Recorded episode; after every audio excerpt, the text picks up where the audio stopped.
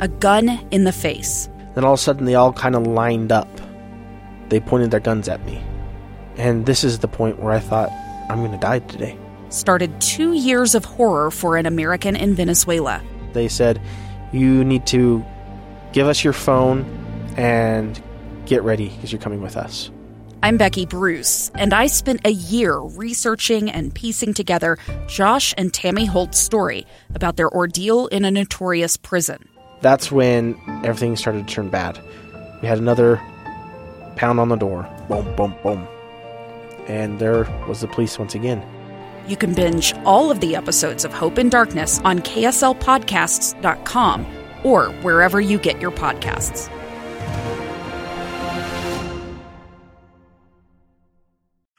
Inside Sources. Inside Sources with Boyd Matheson. We are happy to have with us on Inside Sources today Sarah Isgur, who is a writer at The Dispatch, an ABC News correspondent, and host of the legal podcast Advisory Opinions for The Dispatch, and a former Justice Department spokeswoman. Sarah, I feel like you have all the jobs. Thank you so much for being on our show today. All the jobs. All the jobs. all right, so tell us what we're talking about today are classified documents.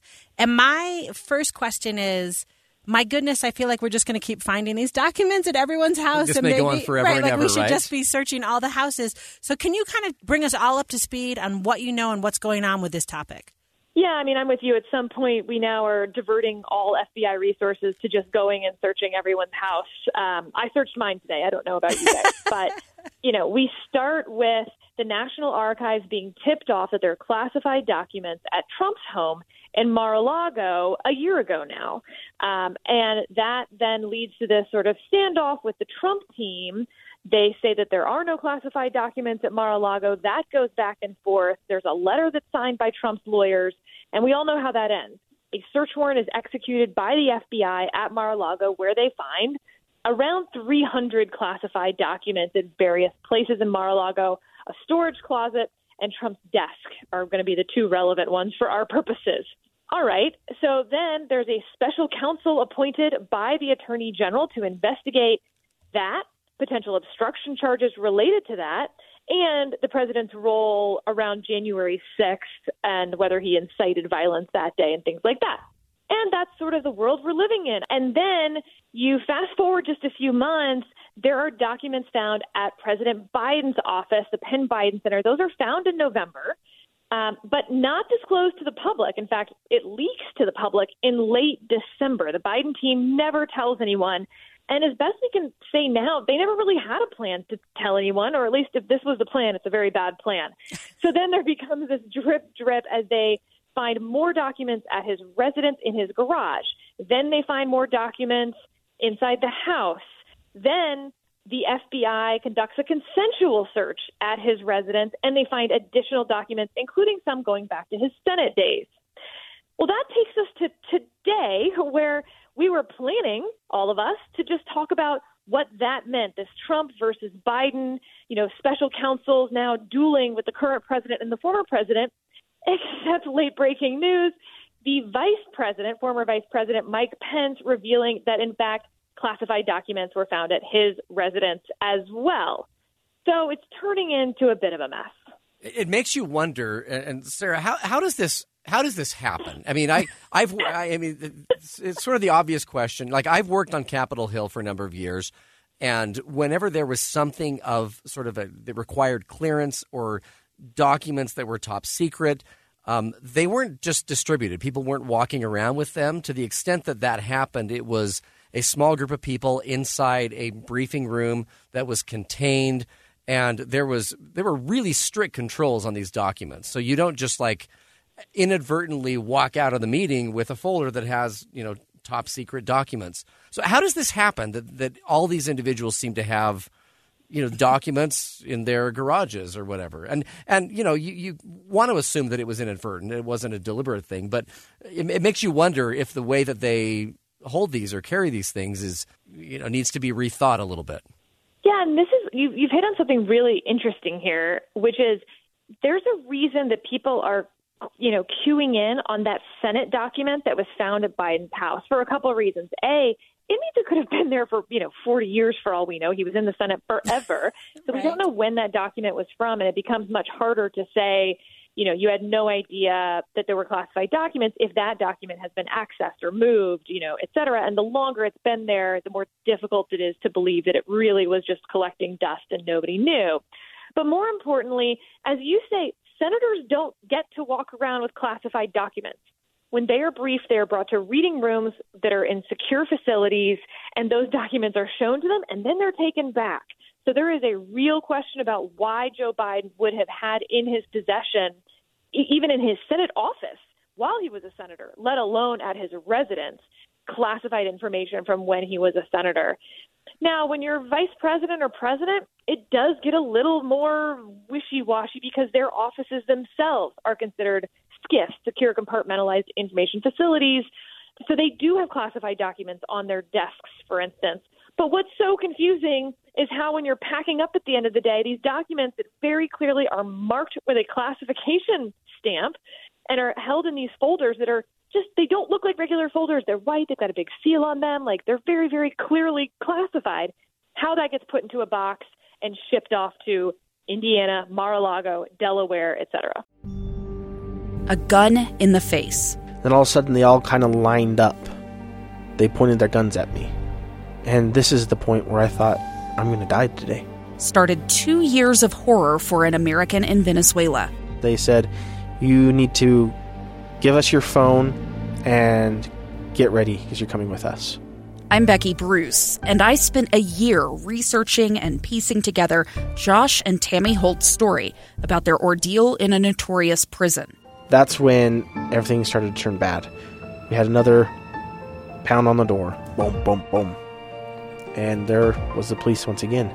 You can binge all of the episodes of Hope and Darkness on KSLPodcasts.com or wherever you get your podcasts.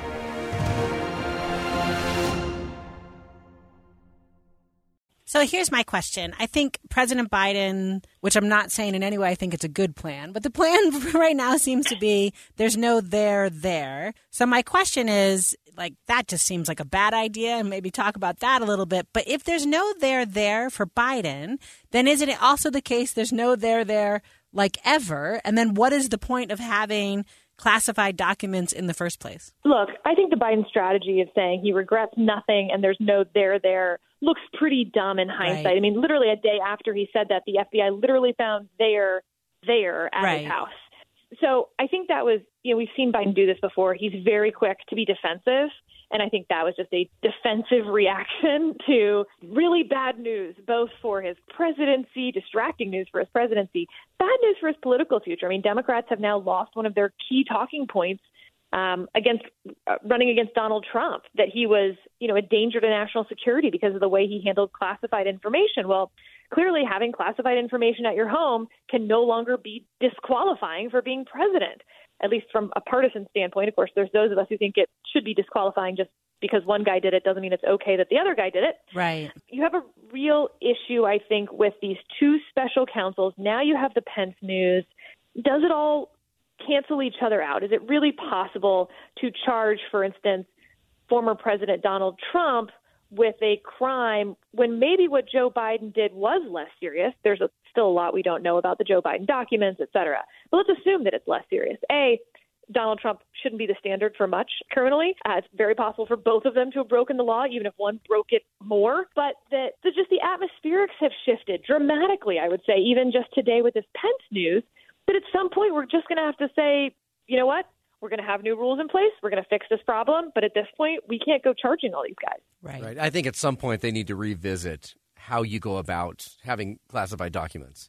Because Sarah, as you mentioned, when I when I worked in the Capitol, I mean, you the senators and staff, if they had the clearance, would go into the SCIF. It was a secured room, and you know, no one took stuff in, no one took stuff out. In fact, the times that I um, saw this, I mean, you also didn't bring your cell phone in. I mean, they, they're You very can't bring serious. your cell phone. You get to put Right. a little humidor type looking thing. exactly. So I mean, they take these things seriously, and so for those who are thinking, "Ah, this isn't really that big of a deal," I mean, my my hunch is if we knew the nature of what these documents were, we might think actually it is a, a big deal, but we don't know, obviously, and that's one of the interesting things about this. Yeah, there's versions of this where, for instance, I've heard like, what if these are the security protocols um, for Joe Biden's movements at his son's funeral? Do we really care that he kept those at his house? No, I don't. And if that's what it is, I agree. That is not a very serious breach of our national security.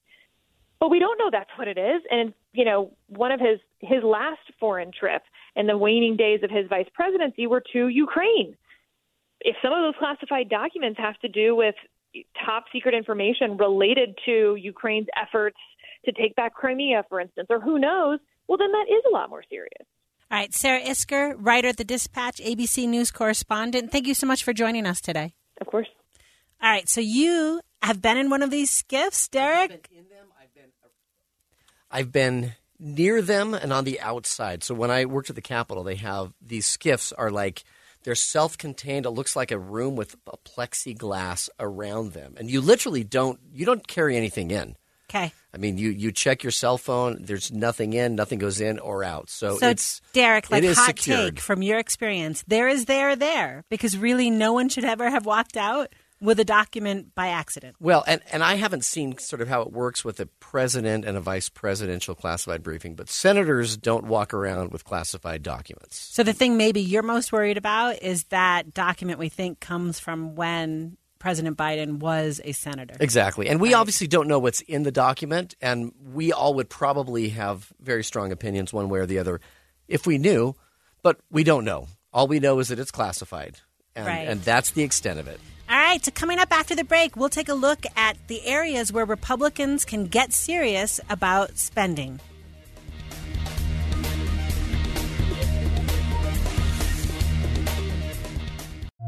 A stranger with a gun came upon two teens taking pictures under a rising full moon. But violence is only the beginning of this story.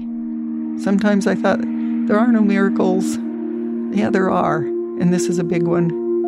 I'm Amy Donaldson, and I've spent my career talking about how lives are undone by violence. The Letter is a podcast about how lives are remade. Follow The Letter at theletterpodcast.com or wherever you get your podcasts.